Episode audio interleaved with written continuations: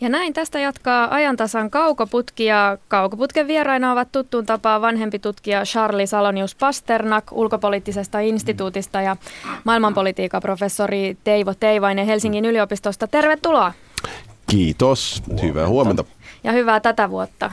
Kiitos, kiitos samoin. Olkoon se kelvollinen.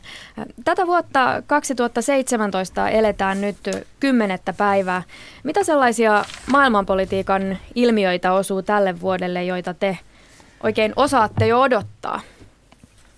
No tietysti Kiinan vallitsevan puolueen, keskuskomitean jäsenten merkittävää vaihtumista tässä loppuvuoden puolella. Että että se on yksi niistä asioista, joilla tulee olemaan aika paljon maailmanpoliittista merkitystä.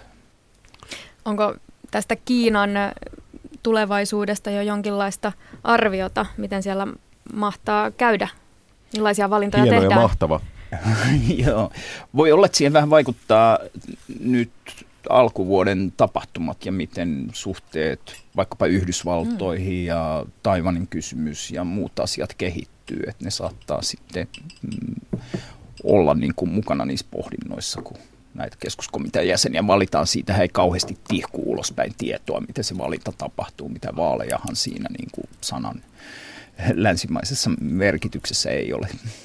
No entäpä Charlie on, on, on, on hyvin totta, totta niin, äh, kollega Jyrki Kalli on, on kirjoittamassa UPissa lyhyttä tekstiä just tästä Kiina, Taivan, Trump Äh, asiasta ja, ja voi hyvinkin olla juuri niin, että tavallaan yhdellä tai kahdella näennäisesti harmittomalla Trumpin mielestä twiitillä hän sitten ehkä tulee vaikuttaneeksi, minkä tyyppisiä hahmoja Kiinassa koetaan, että tarvitaan ähm, tässä tilanteessa, ähm, vaikka hän ei ehkä itse siis Trump aina ymmärrä, että, että tota, niin presidenttinä hänellä sitten ehkä tulee olemaan vähän isompi viestintä ja muu vastuu. Uh, on se sen saattanut ihan hiffata. Tai siis hän, hän, hän ymmärtää sen, mutta hän ei ymmärrä asian vakavuutta, sanotaan näin. Että tietenkin hän ymmärtää, että hänellä on mahdollisuus vaikuttaa, mutta hän ei ehkä ymmärrä, että tosi TV-tähtenä twiittaaminen ja, ja sitten presidenttinä twiittaaminen on kaksi vähän eri asiaa. Uh, sitten sit on tietenkin eri, erinäisiä vaaleja äh, äh, lähempänä ja tota, niin, äh, itse melkein odotan äh, sitä, että koska tulee tällainen ensimmäinen, koska niitä tulee ikävä kyllä, koska tulee ensimmäinen kansainvälinen tavallaan kriisi, jossa nähdään, kykeneekö Donald Trump loppujen lopuksi tavallaan hilaamaan sen jonkun osaamisensa ja osoittamaan, että hän, mm. hän, voi, hän voi tavallaan näyttäytyä pelleltä, mutta sitten kriisitilanteessa hän joko selviää tai ei. Um, ja voi olla niin, että jos hän siitä jotenkuten selviää, niin se nähdään suurena voittona, suurena suosituksena no, tätä hänen taustansa ko- ko- koska, koska rima on niin uskomattoman matala, näin varmaan käy. Mä toivon, että näin käy. Mä toivon, että mä oon täysin väärässä sen suhteen, että hän, hän on jonkunlainen vaara kansainväliselle poliittiselle stabiliteetille. Mutta tota, niin, nähdään.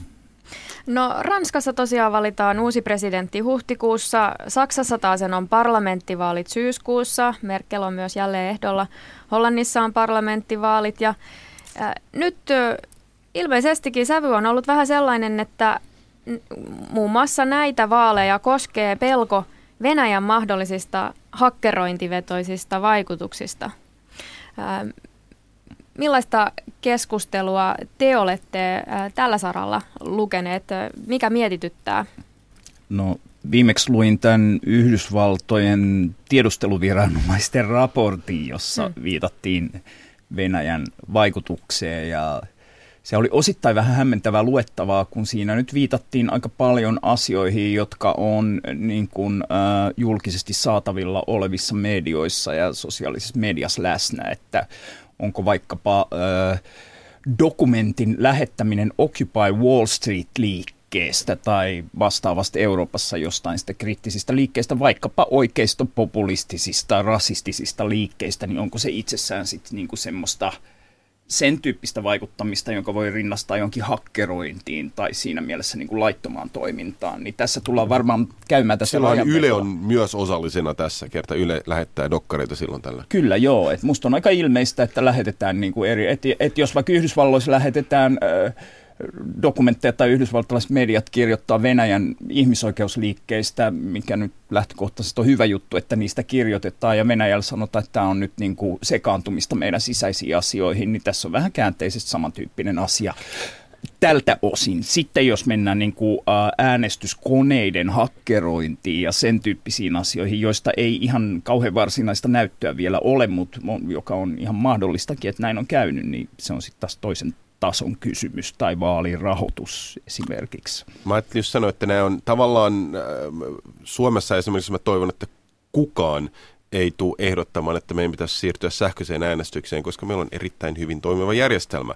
Mutta se suurin huoli, mä luulen, että näissä eurooppalaisissa äänest- äh, vaaleissa on vaalirahoitus, äh, miten äh, Le Pen äh, rahoittaa kampanjaansa ja muuta, ja mistä, mistä se raha tulee äh, miten moni eri äh, media tulee aktiivisesti ei tuomaan esille jotain eri näkökulmaa siitä, että miten Saksaa rakennetaan tai muuta, vain vain yrittää tavallaan äh, luota ja vetää alas esimerkiksi Angela Merkeliä ja, ja yrittää löytää paljastuksia ja, ja niin kuin, niin. Nämä on mun mielestä niitä kiinnostavampia asioita ähm, seurata tässä. Niin ja jos Euroopan ulkopuolelle mennään, niin keväällä on luvassa myös Iranin presidentinvaalit. No mennään sitten yhteen kaukoputken pääaiheesta tänään ja se on Israel. Israel on ollut viime viikkoina otsikoissa monestakin syystä ja jos nyt lähdetään liikkeelle Israelin ja Yhdysvaltojen suhteesta, kun kerta paikalla on Yhdysvaltain asiantuntija, Charlie Salonius Pasternak, Israelin vankin tukija on tunnetusti ollut Yhdysvallat. Miten kuvailisit tilannetta nyt? Um, no vähän kaksijakoisesti. Um, objektiivisesti, riippumatta mitä Netanyahu tai, tai hänen, miten sen sanoisi kauniisti, lakejansa uh, Yhdysvalloissa sanoo, nykyinen Obaman hallintohan on sen niin kuin fyysisen rahallisessa puolustusnäkökulmasta äh, ei vain jatkanut, vaan vahventanut tukea, antanut enemmän tukea kuin yksikään muu amerikkalainen hallinto.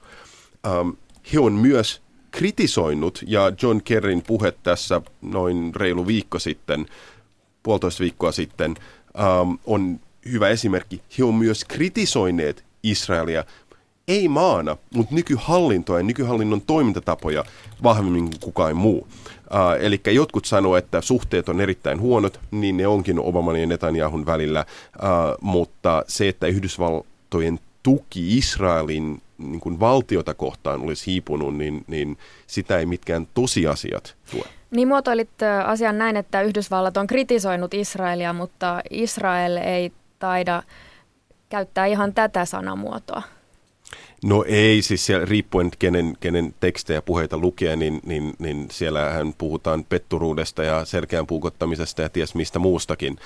Um, John Kerry taisi uh, esittää tai raamittaa asian niin, että Yhdysvaltojen tuki Israelille on, on, on vankkumaton, mutta tota, niin, uh, hyvät ystävät myös, heillä on velvollisuus kommentoida, kritisoida ja, ja John Kerry taisi käyttää sanoja tell the hard, hard truths, eli kovat totuudet. Mm. Ja tähän on pyritty.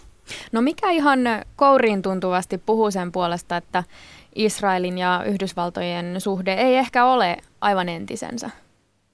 No kyllä, ehkä tässä John Kerryn puheessa myös tuli voimakkaasti esille se, että jos Israel jatkaa siirtokuntapolitiikkaansa sellaisella tavalla, kun se jatkaa, niin se niin kuin Yhdysvaltojen Israel-suhteessa monta kymmentä vuotta ollut äh, oletus, että Israelin tulisi ikään kuin vaihtaa maata rauhaan, että Israelin tulisi luovuttaa alueita, Yhdysvaltojen vähän vaihdellut kokonaan länsiranta tai osa länsirannasta, pois lukee jotkut siirtokunnat, niin nyt kun Israel on aggressiivisesti alkanut laajentaa siirtokuntiaan, niin tämä niin kuin perinteinen tavallaan kahden valtion rakentamisen perustuva malli, jossa, jossa saataisiin rauha lähi sillä, että Israel myöntyy luovuttamaan alueita, näyttää kaariutuneen ja Kerry ilmasi tästä hyvin voimakkaasti ja mun mielestä ihan suhteellisen realistisesti pettymyksensä ja myös sen, että se voi meinata kahden valtion projektin hautaamista. Niin aivan loppuvuodesta Kerry siis tosiaan teroitti vahvasti sitä, että kahden valtion ratkaisu on ainoa keino pitkän konfliktin katkaisemiseksi. Miten suora viesti tämä oli Yhdysvalloilta? Onko vastaavaa kuultu usein näin suorasanaisesti vuosien varrella? Mm. No ei, siis ei näin korkeatahoiselta vir, virassa istuvalta henkilöltä. Ja tämä, että Kerrin puhe tuli sen jälkeen, kun USA oli ollut käyttämättä veto-oikeuttaan, um, josta tietenkin Netanyahuet consortes räjähti. Um, koska Yhdys, yleensä oletus on, että Yhdysvallat suojaa Israelia, kuten se on tehnyt veto-oikeudellaan, ja tällä kerralla Yhdysvallat päätti olla tekemättä sen. John Kerry perusteli asian niin, hän sanoi, että tämä oli ähm, Yhdysvaltojen tarkoitus oli yrittää ylläpitää kahden valtion ratkaisun mahdollisuutta.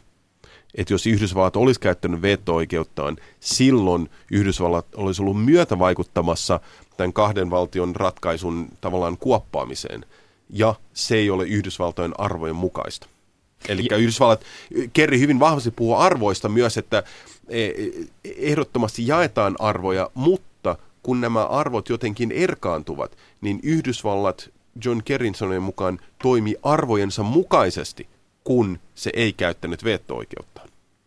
Ja, ja kuten Charlie sanoi, että istuva, istuva virassa oleva henkilö Kerry käytti aika tiukkaa kieltä, mutta Yhdysvalloissahan entinen presidentti Jimmy Carter, joka oli arkkitehtina mm. alkuperäisen Camp David-neuvottelun 1970-luvun lopulla, on käyttänyt paljon kovempaa kieltä mm. ja jopa väläyttänyt tätä apartheid-termiä, joka, joka kyllä sitä myötä, jos tämä kahden valtion ratkaisumalli katoaa – niin mennään kohti tilannetta, että okei, sitten aletaan miettiä, että mikä se sen niin kuin yhden alueen sisällä, miten se on, että joillain ei ole äänioikeutta, fyysisesti rajataan toisia ihmisiä pois, toisten tieltä tulee erilliset tiet, kulkuväylät, ja kyllä se yhä enemmän silloin se tilanne, jos ei puhuta kahden valtion mallista, alkaa muistuttaa Etelä-Afrikan apartheid-valtiota. Siinä on monia eroja, mutta joka tapauksessa siinä määrin, kun tämä tulee sitten kehikoksi, että Israel antaa sen luisua kohti semmoista apartheid-tyyppistä tilannetta,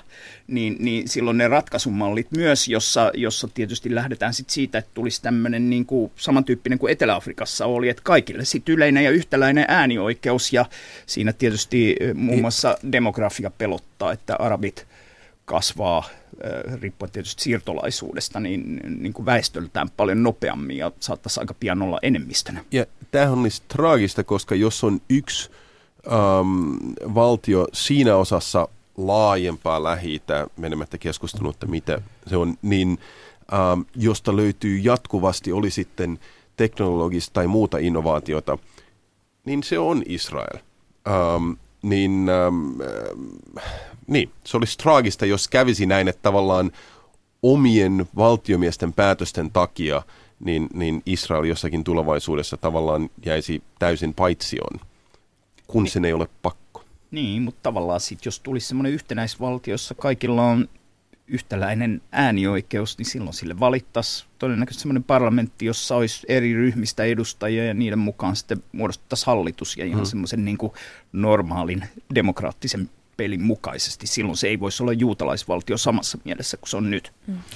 Kahden valtion ratkaisun lisäksi on puhuttu myös yhden valtion mallista ja kolmen valtion mallikin on olemassa ainakin paperilla. se muodostuisi Israelista, Länsirannasta ja Gaasasta.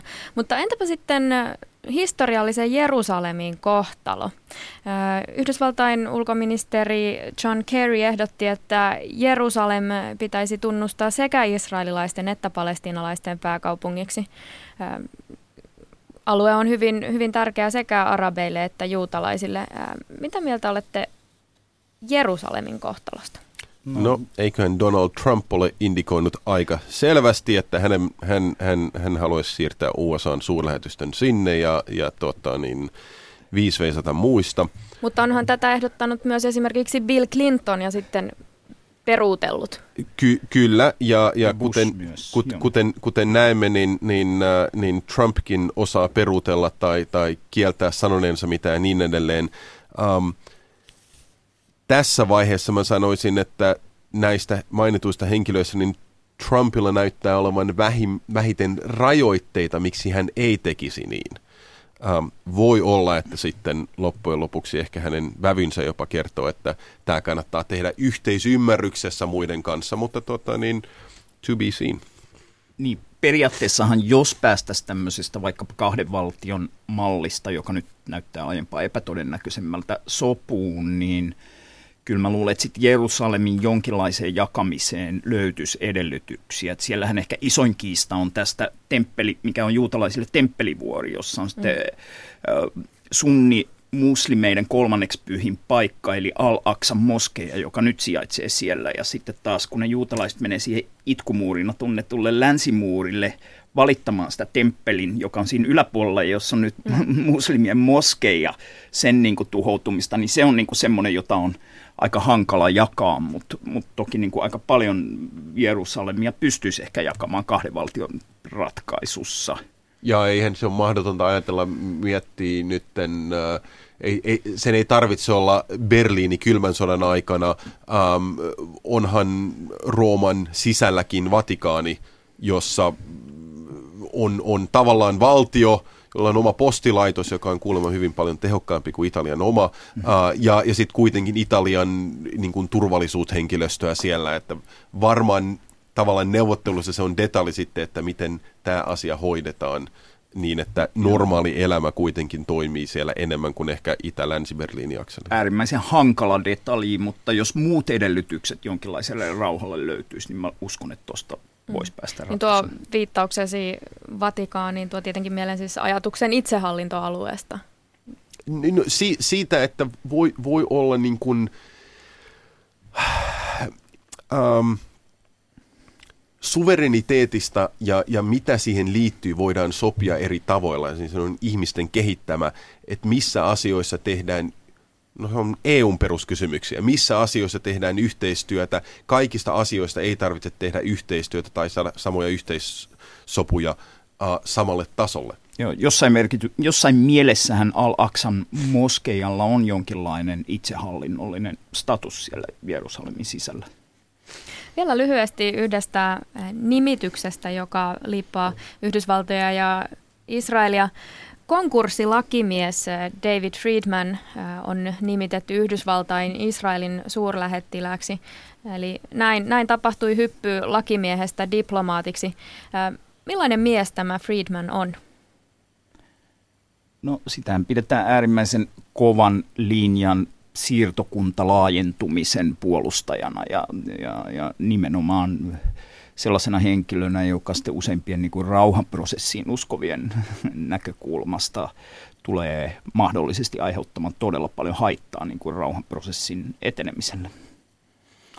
Ja mm, jos on ymmärtänyt yhtään ähm, logiikkaa tässä, niin no monia eri logiikkoja, mutta tota, niin, äh, Trumpille näyttää olevan kiinnostusta löytää henkilöitä, jo, jolloin tavallaan – jollekin puolelle sellainen mm, vahva tuki ja, ja, ja halukyky laittaa ns. luukurkkuun ja sitä kautta päästä tällaisen vähän pakotettuun neuvottelusopimukseen.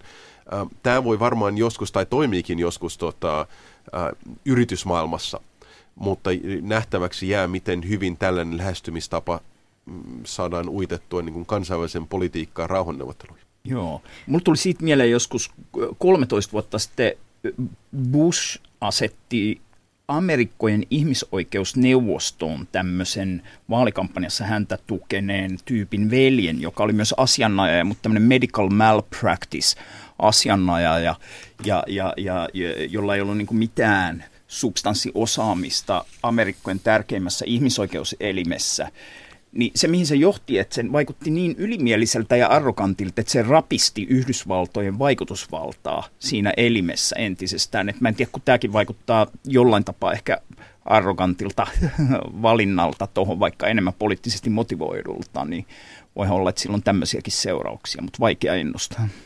Niin Israelin tilanne tällä hetkellä on sikälikin kiinnostava, että nykyistä pääministeri Benjamin Netanyahua koskeva korruptiotutkinta on kesken, mutta tämähän vaikuttaa suorastaan perinteeltä jo tuossa maassa, nimittäin pääministerinä 2000-luvun alkupuolella toiminut Ehud Olmert, hän istuu jo vankilassa lahjusten ottamisesta. Joku varmaan sanoisi, että Israelissa oikeusvaltioperiaate toimii, kun johtajia Onneksi saadaan vankilaan. Suomessa, niin, niin tämä on, ei tarvitse olla huolissaan siitä. Joo. No Yhdysvalloissa vallansiirto Barack Obamalta Donald Trumpille lähestyy 20. tammikuuta. Se on jo aivan nurkan takana ja niillä nurkilla on myös noihin aikoihin Teivo Teivainen, eikö? Millaisen tarkkailijan roolissa?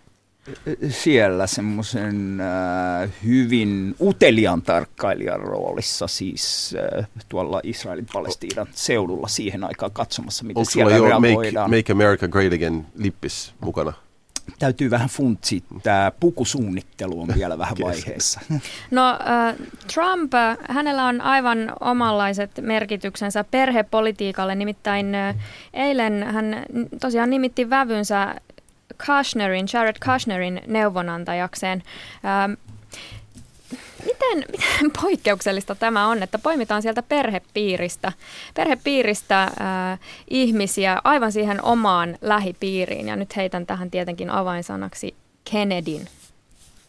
Niin, siis viittaat varmaan siihen, kun John F. Kennedy nimitti veljensä yleiseksi syyt syyttäjäksi 1960-luvulla ja sitten 1967 tehtiin laki, että liittovaltion elimissä johtajat ei saa nimittää perheenjäseniään. Ja, ja, ja, ja tätä lakia kai on ihan suht pitkälle noudatettu sen jälkeen. Joskus tuli jotain pientä siitä, että oliko Clintoneiden pariskunnassa rouvalla sitten sen tyyppisiä tehtäviä, jotka mm. olisi jotenkin ollut tämän lain hengen vastaista, mutta käytännössä – iso kysymyshän nyt on, että se ei niin kuin tavallaan koske presidenttiä samassa mielessä kuin muita liittovaltion elimiä. Että onko valkoinen talo liittovaltion elin vai onko se jotain semmoista, jossa niin kuin tämä ylijohtaja, sen valta on niin toisenlaisen valtuutuksen takana, että se saa tehdä mitä haluaa. Ja tähän niin kuin Trumpin taustapiiri vetoaa, että nämä lait ei koske häntä, koska jos ne kotkisi, niin silloin tämä nimitys olisi hyvin ongelmallinen. Ja, ja pitää siinä mielessä puolustaa ajatusta, että ähm, Yhdysvaltain presidentillä hän on varmaan kaikista maailman johtajista niin rajattomin tietotulva tavallaan. Ja, ja äh, se, että sitten haluaisi jonkun tai joitakin ihmisiä, joihinka luottaa, koska ne on perhetuttuja tai perheenjäseniä on omasta mielestä ihan ymmärrettävää. Siis varmaan jokainen, joka on siinä parisuhteessa, että ei nyt voi puhua kaikista työnsä yksityiskohdista, mutta joku, jonka kanssa voi vähän pallotella asioita, ja jos hänelle annetaan virallinen neuvonantaja tai muu rooli, niin se on mun mielestä ihan okei. Se olisi täysin eri asia, jos hän rupeisi nimittämään perheenjäseniään itse niin kuin ministeripaikoille tai, tai vastaaviin. Ähm, vielä haluaisin kaukoputkeen uittaa sellaisen teeman kuin vapaus näin vuoden alkuun ennen kuin aivan, aivan ryvetymme. Ähm, miten äh, vapauden edistäminen on teidän mielestänne ikivihreä teema maailmanpolitiikassa ja voi vaikka peilata nyt äh, myös tänne Yhdysvaltoihin? No nythän äh, Donald Trumpillahan ei ole samantyyppistä äh, vaikkapa Ronald Reaganilla ollut ja joillakin Reaganin seuraajillakin ollutta tämmöistä niin kuin vapaan maailman puolustus ja sen takia pitää mennä edistämään Yhdysvaltojen intressejä sinne, niin ehkä se semmoinen vapaa maailma puhe on jäänyt vähän taka-alalle. Toisaaltaan Trumpilla on ollut myös niin kuin kritiikki tätä ilmiötä kohtaan, jota mun mielestä hieman harhaanjohtavasti kutsutaan vapaaksi kaupaksi. Ja tämä vapaa kauppapuhehan on tullut niin kuin tärkeimmäksi asiaksi niin kuin vapauden vapaudesta puhuttaessa maailmanpolitiikassa kuin tämä vapaa maailman puolustaminen. Ja, ja mun mielestä se on niin kuin harhaa johtavaa usein, kun puhutaan vapaakauppasopimuksista vaikka, niin käytännössähän niillä usein pyritään vaan pönkittämään – liikkeen omistajien ylivaltaa suhteessa erilaisiin hallituksiin ja suojautumista oikeudenkäynneiltä ja kaikilta tämmöiseltä. Ja sen kanssa, mikä me niin kuin yleensä mielletään vapaakaupaksi, että lasketaan tullimuureja ja tämän tyyppistä, niin niillä on aika vähän näillä niin sanotuilla vapaakauppasopimuksilla tekemistä. Että kyllä se vapaus on siirtynyt sinne niin kuin talouden alueelle ja vähän pois siitä niin kuin vapaan maailman puolustamisen merkityksestä sillä lailla, miten sitä kuullaan maailmanpolitiikan huipulla. Yhdysvalloissa on, on, on Yhdysvaltojen aikojen halusta, jos näin voi sanoa, on, on ollut tällainen niin kuin tasapainoilu tai että yksi on toimitaanko esimerkin voimalla light on, light on the hill, jolloin ja Trump selvästi edustaa enemmän tätä suuntausta, eli äh, tehdään Yhdysvalloista taas uh, mahtava paikka ja sellainen, jo, jota muut niin kuin, ähm, toivo, että ne voisi joko asua siellä tai sitten, joka voi olla vaikeampaan Trumpin aikana, tai että heidän maastaan voisi tehdä jotain vastaavaa. Toinen on sitten ollut, että Yhdysvaltain intresseissä ja Yhdysvaltain velvollisuus on, on messianisesti viedä tätä vapautta, demokratiaa, vapaakauppaa, miten nyt sen haluaa pukea ähm, muualle maailmalle. Trump ei näytä edustavan tätä jälkimmäistä tavallaan näkykantoa, että mikä on Yhdysvaltojen tehtävä. Iltapäivän ajantasassa puhutaan pitempään Seelenin turvallisuuskonferenssista, mutta otetaan ihan pienet maistiaiset tähän kohtaan. Ruotsi kuulemma haluaa entisestään syventää puolustusyhteistyötä Suomen kanssa. Aina vain syvennetään. Milloin se on jo uppoamista? Totta, niin, joo, tämä on, on hyvin kiinnostavaa, että miten syvennetään ja, ja totta, niin jossakin vaiheessa ehkä kannattaisi myös kertoa vähän avoimemmin, mitä kaikkea syvennetään, koska ää, mikä on sen deterenssivaikutus, jos, jota, joka väitetään olevan, ja itsekin uskon siihen, jos ei kerrota muille, että mitä ollaan tehty. Ähm, paljon enemmän kerrotaan nykyisin kuin ehkä ennen, mutta tuota, niin, mitä syvemmälle mennään, sitä enemmän pitää kertoa. Mitä siellä sun mielestä pitäisi kertoa? Mikä on se ulottuvuus, jolla olisi tämä puolustuksellinen pelotevaikutus suurin? No sanotaan näin, että jos tässä vaiheessa jotkut ainakin puolustus tai jollakin tavalla Ruotsi ja Suomen puolustusvoimat voisi toimia yhdessä kriisin sodan aikana jo nytten. Um, eli se tavallaan tekninen, operatiivinen kyky on. Uh, mä en ole läheskään niin vaikuttunut poliittisesta kyvystä, eli ovatko poliitikot edes harjoitelleet yhdessä, minkälaista se päätöksenteko on, kun pitää päättää ja minkä se johtaa, että autetaan toisiansa. Tämä pitää myös osoittaa, ei vain kyky tehdessä, mutta tavallaan se päätöksenteko Oliko tämä puolustuspuhe ruotsin kielen aseman puolesta Suomessa? Uh, ei, mutta toki se hyödyttää, jos, jos voi, voi puhua monilla eri kielillä ympäri maailmaa. Kiitokset vuoden ensimmäisestä kaukoputkesta Charlie Salonius Pasternak ja Teivo Teivainen. Kiitos. Minä olen Iida Ylinen. Kiitokset seurasta.